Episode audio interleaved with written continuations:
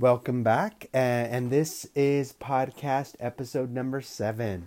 And today we're going to be talking about teaching uh, in counseling uh, and education. And specifically, we're going to be talking about two key concepts, and those are pedagogy and andragogy. Um, so, hopefully, that's the way those are pronounced. So I'm going to start with describing kind of a little bit about the difference between pedagogy and andragogy. So pedagogy is a term that more than likely you have heard, uh, especially in higher education. So this term pedagogy, what it broadly describes is basically the study of teaching, um, and it's a mainstay in higher education and the importance of pedagogy is specifically outlined in the 2016 CACREP standards. Um, and so, just with with this broad definition of pedagogy, there is little evidence about the empirical evaluation of pedagogy as a specific instructional method. Um, rather, there are specific forms of pedagogy, for example, like constructivist or critical, that have emerged to provide assumptions and techniques that could be tested. Um, and so, pedagogy is basically sta- stating the approach to teaching and includes theory and practice of teaching and learning. And pedagogies provide the basic operational assumptions and techniques of teaching.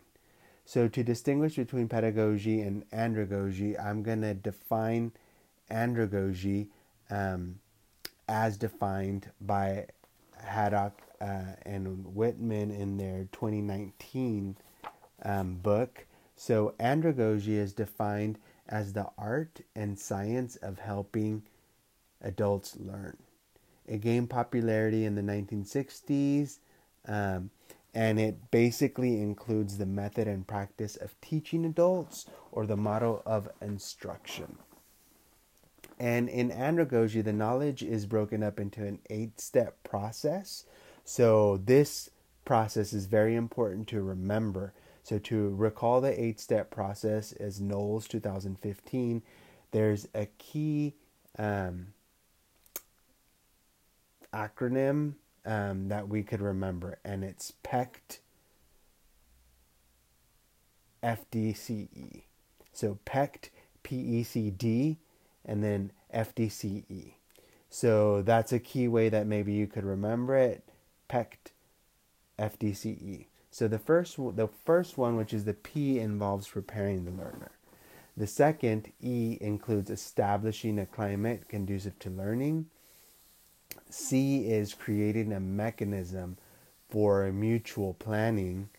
Um, D is diagnosing the needs for learning, and F is formulating program objectives. D includes designing a pattern of learning objectives. C is conducting these learning experiences with suitable techniques. And E is evaluating learning outcomes and diagnosing learning needs. Once again, that acronym is PECD, PECT, and then FDCE. Um, and some of the core assumptions related to andragogy is basically why and how I need to learn. Um, must be communicated to adult learners. And for adult learners, their previous life, life experiences must be integrated into the learning um, and included as valued. In andragogy, the self concept as independent and autonomous learner must be respected, and instruction must be re- relevant to developmental tasks for adults where real world scenarios are integral. Um, when we think of the learning environment for andragogy, the teacher is viewed as a co constructor of experiences where they focus on uh, student directedness and autonomy. And in order to create that, instructional methods should be primary and based on real world scenarios. And learning and context are helpful when they are scaffolded to address desired learning outcomes.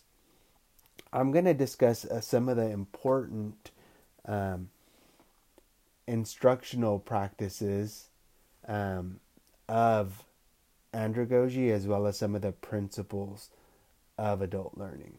So some of the instructional practices go back to our PECT FDCE, including like preparing the learner, diagnosing needs, formulating learning outcomes, and so forth.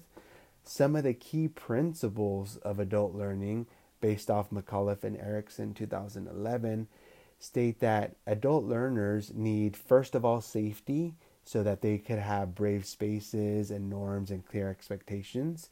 They also need relationships that foster active learning. Um, and they also need engagement. So, engagement could be done via like small groups, discussion, or spaces where um, deep learning could exp- be explored. There also needs to be scaffolding and needs assessment and a balance between concepts, theory, and application. And very important to adult learning includes the principles of equity um, and encouraging teamwork uh, to replicate kind of like real life scenarios that would be important. Um, and then, last of all, when we think of uh, andragogy, I'm going to just briefly hit on some of the methods of andragogical methods for counselor educators. So, some ways of, of increasing that deep, deeper level knowledge is questioning categorical thinking, encouraging expression of conflict, and showing commitment in the face of doubt.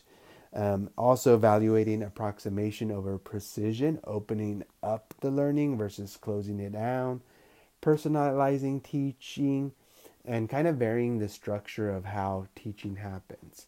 Um, and last but not least, always evaluating and promoting experiences and emphasizing that there are multiple perspectives to learning and not just one way of thinking.